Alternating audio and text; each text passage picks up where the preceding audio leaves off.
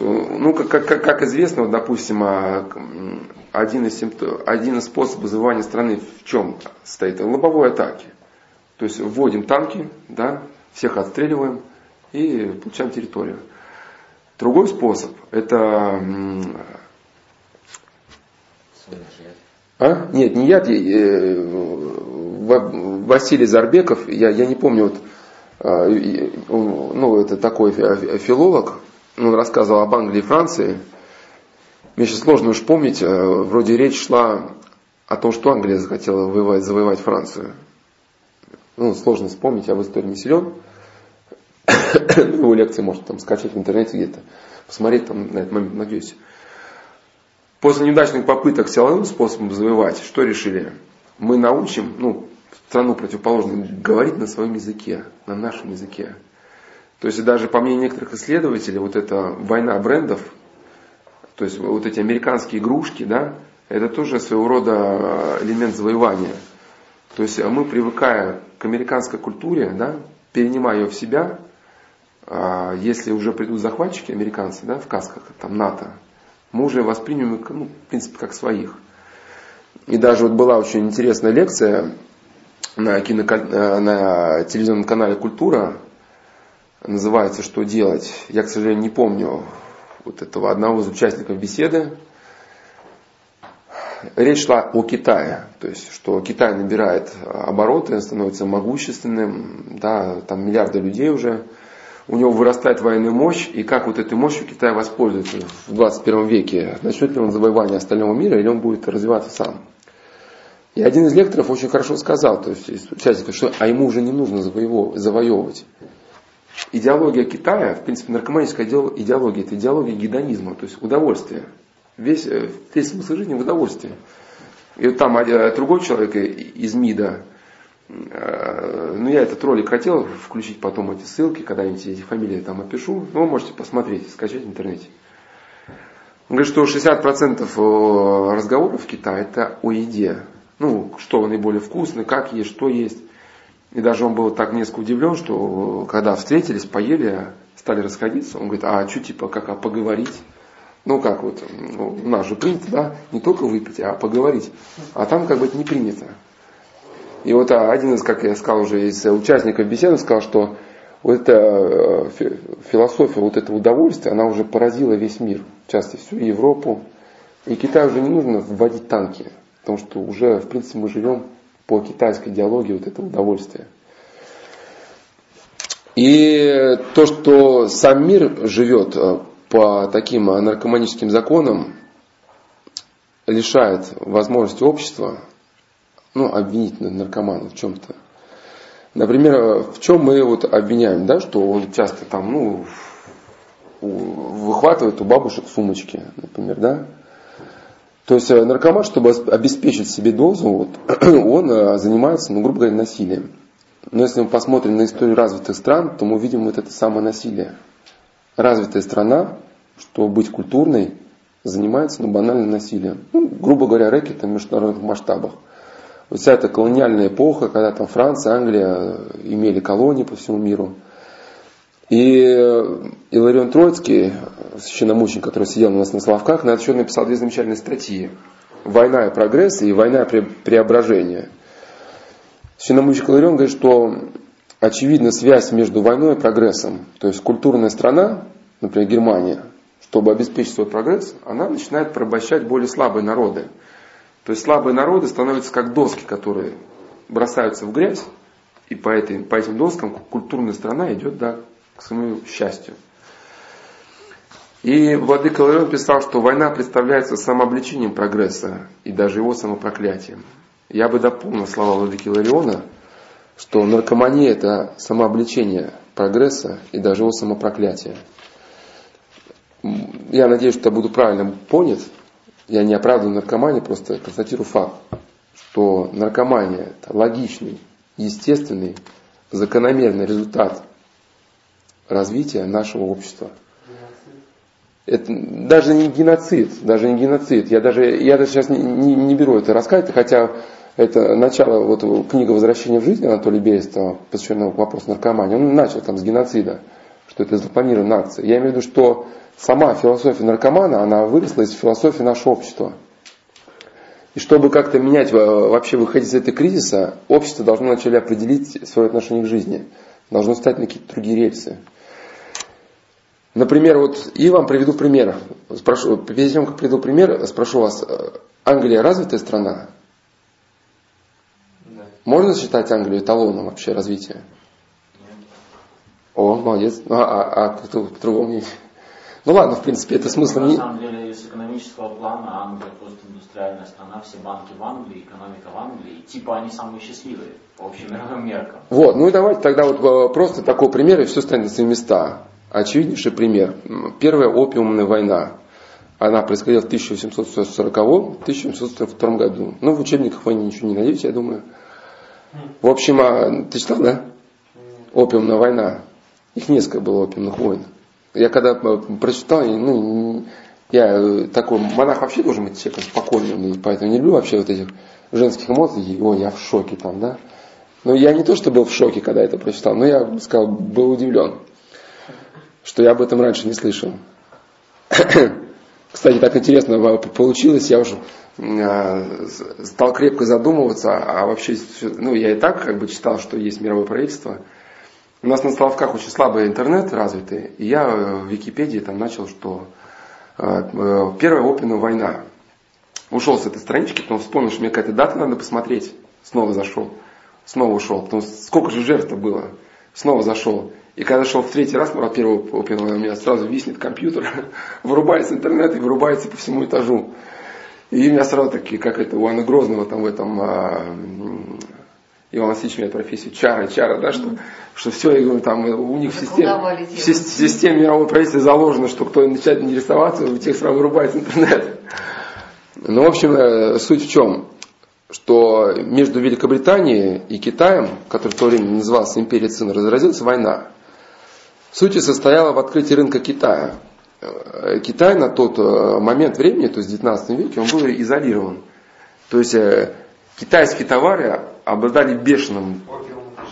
Да, да, да. Ну сейчас я объясню, что суть войны. На них был бешеный спрос, потому что Китай это была экзотика. Там какие-то шелка, там, да, там драконы, всякие там эти статуэтки, там благовония, там, ну и все подобное. И за, и за эти товары европейцы расплачивались серебром, ну, драгметаллами. Но в обмен Китай э, не покупал ничего. Единственное, что он покупал, что это что-то э, стекло и русские меха. Ну, а так-то обычно, когда идет обмен товарами, да, день, э, купцы не теряют денег. То есть они привозят какой-то товар, там, берут у аборигенов бусы, ой, золото, а аборигенов там этим неграм всяким бусы какие-то стеклянные, да, и вроде как бы нормально. А тут постоянно, ежегодно, европейские купцы оставляли колоссальную сумму серебра в Китае. И они захотели как-то это э, изменить. Вот. Э, другой проблемой стал, что Китай открыл для европейцев только один порт. Вот. И э, англичане очень как бы негодовали по поводу такой закрытости.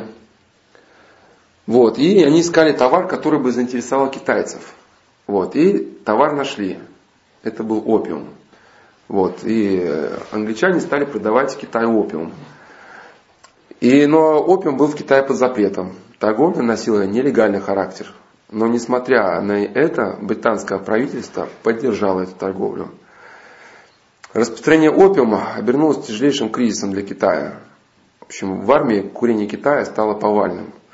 Как говорили вот армейские чины, пройдет еще немало времени и некому станет воевать. Вот, император... А, но это еще как бы было начало кризиса деловые круги Англии решили сломить вот эту защиту Китая и начали давить на британское правительство. Давление привело к тому, что лондонский кабинет, а также министр иностранных дел Генри Пальмерсон склонились к концепции силового открытия китайского рынка. Ну что такое силовое открытие китайского рынка? Ну, банальный рэкет. Всем дать по башке и начать продавать опиум. Ну, грубо говоря, что да, какие-то ребята подъехали ну, там, на машине в школе, стали продать наркотики. Вышел директор, говорит, ребята, если еще раз увижу, я вызову милицию. А им говорят, слушай, если мы еще раз тебя увидим, то ты, брат, просто не дойдешь до дома. Если ты кому-то куда-то об этом заявишь, да, ну, вот, в принципе, такая да, ситуация. В общем, э, император Китая, чтобы хоть как-то спасти свою страну, вот, э, стал проводить кампанию по прекращению опи, ну, ввоза опиума. Деятельность англичан была блокирована, опиум был конфискован, сожжен, и император объявил, что Китай закрыт для торговцев из Англии и Индии. И, конечно, для нас, э, для тех, кто живет во времена ООН, во времена международного права, да, там, если там в Сербии там одного мусульманина, как будто фотографии, еще буду про фотографию рассказывать, я забыл, к сожалению, это мусульманин, Феликс Алича, там что-то такое, показали за колючей проволокой. И это восприняли как повод для вторжения в Боснию, войска там НАТО. То тут как бы для нас как-то дико, что император Китая пытался спасти свою страну от наркотиков, а англичане восприняли это как повод для начала войны. И в 1849 году британское правительство объявляет Китаю войну. В этой войне империя Цин потерпела поражение. Китай выплатил деньги, пересчете на современную сумму 21 миллион долларов. И надо учесть, что Китай должен был компенсировать сожженный опиум. Заставили как бы заплатить за сожженный товар. И одним из результатов войны было, что порты китайские стали открыты для торговли опиумом. Торговля опиумом возобновилась. Англичанам принесла гигантские доходы, а китайцам неисчислимые бедствия. И после этого момента начался период упадок, упадка китайского народа. Ослабление страны привело к закабалению Китая европейскими державами. И вдумайтесь просто в цифры.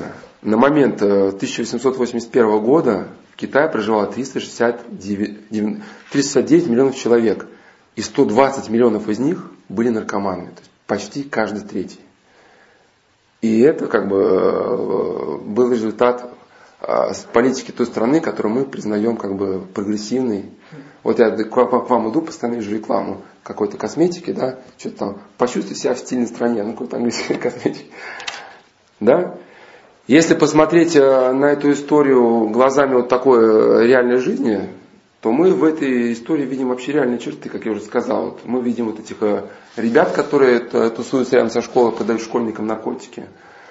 Император Китая нам предстает в образе несчастного вот этого директора школы.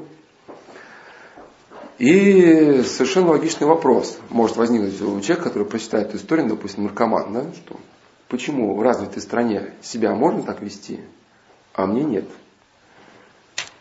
И честно человеку, вот если общество захочет ответить честно на этот вопрос, вне религиозной традиции, честно на этот вопрос ответить невозможно. Считается, что наркоманы это отсталые люди, деграданты, да, деградирующие. Но если мы посмотрим на ситуацию, мы увидим, что они не упали с неба, а вышли из общества. Да? И если миллионы людей вышли из общества, из определенной стали наркоманы, значит, что-то в обществе происходит не то. И если мы посмотрим даже вот эм, э, э, чем живет общество, то мы удивимся, что оказывается вот то, что мы как раз говорили, да, про почему легализовали. Потому что э, это гедонизм, наркотики же общество поразили еще до их легализации. Потому что героин и эм, там опиоиды всякие, там марихуана, это не единственная форма зависимости. Например, у некоторых есть зависимость от тщеславия. Да? Людям надо собрать вокруг себя аудиторию. Если нет аудитории, человек скисает. А если есть аудитория, человек расцветает. Да? И вот, например, ну я такие собрал тут, я вам просто поделюсь, когда мы готовились, я готовился к вам, я а, у меня не было возможности изучать вопрос очень полно, я такие написал некие эссе просто, там музыка, еда, там различные, ну, например, музыка. Наркотики не только рекламируются музыкальной культурой, сама музыка в некоторых своих видах становится альтернативной, наркотик, альтернативой наркотику. И можно говорить даже о какой-то музыкальной зависимости некоторых вот людей, которые слушают тяжелый рок по несколько часов в день, их просто начинает ломать, если не перестают слушать. Ну, то, что они любили. Вот даже вот Изяслав Адливанкин, девочка Аня, вот эта годка, ну, я не знаю, как это в женском виде. Э, она, в общем, слушала постоянно рок, это тяжелый. И он как-то ей сказал, что все, тебе пора прекращать слушать. И родители звонят, что нам делать? Она перестала слушать, и начала, и начала трясти. Ну, грубо говоря, я начинаю кумарить. Она там бьется. И говорит, ну ладно, что делать, пусть слушает дальше.